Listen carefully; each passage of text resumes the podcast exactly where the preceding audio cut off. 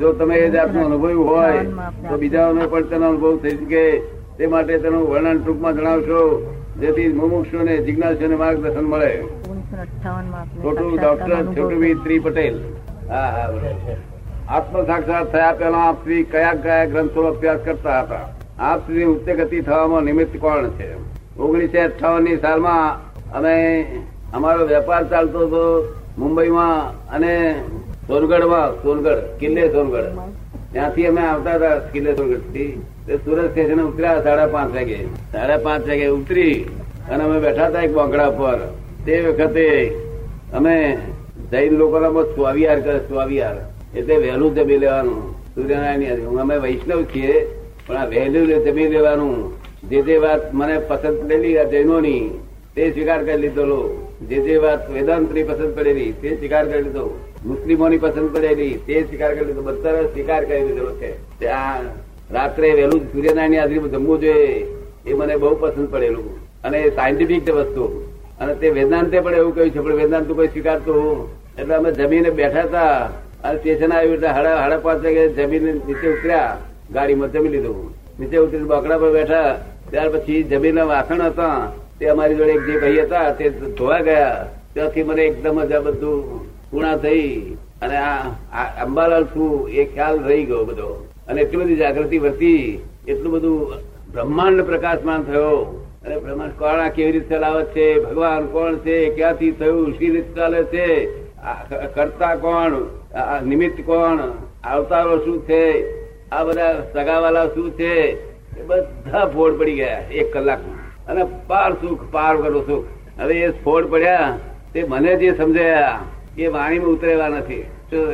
એ તો તમે જાતે જયારે એ ચાખશો ત્યારે તમને વાણી ઉતરશે. આ પહેલાનો જવાબ આપ્યો, ડાક્ટર, બીજાનો તમારો સાક્ષર આત્મ સાક્ષાત્કાર થયા પહેલા આપ શ્રી કયા કયા ગ્રંથો અભ્યાસ કરતા? હું ગીતા છે, શ્રીમદ રાજચંદ્ર ના પુસ્તકો છે, સહેજાનંદ સ્વામી ના પુસ્તકો, પછી અખા ભગત ના પુસ્તકો, પછી કબીર સાહેબ ના પુસ્તકો, બધા ઘણા પુસ્તકો બધા વાંચતો હતો. પછી આગળ બીજું કશું પૂછવું છે? ત્રીજું આપસી ઉચ્ચ ગતિ થવા નિમિત્ત કોણ છે? નિમિત્ત આ ભાવમાં તો ખાસ થયું નથી. પણ પરભવનું કઈ બહુ મોટું લઈને આવેલો, તેનું આ ફૂટ્યું છે આ. મને જ ખબર નથી કે આ દશાએ મને બેહાડશે. તો હું તો એક નાનામાં નાનો ભક્ત તેને કઈ દશાએ બેહાડ્યો ભગવાને? હું તો નિમિત્ત છું. શું છું ખબર પડી ને મોક્ષ કલાકમાં આપવામાં હું નિમિત્ત છું. હું કઈ આપી શકું? નહીં, હું તો નિમિત્ત છું. શું છે? પણ જે બન્યું નથી. આ જે બન્યું છે તે અપૂર્વ છે. પૂર્વે ક્યારેય સાંભળ્યું ના હોય, પૂર્વે ક્યારે વાંચ્યું ના હોય, પૂર્વે ક્યારે અનુભવ્યું ના હોય. એવી આ વસ્તુ છે.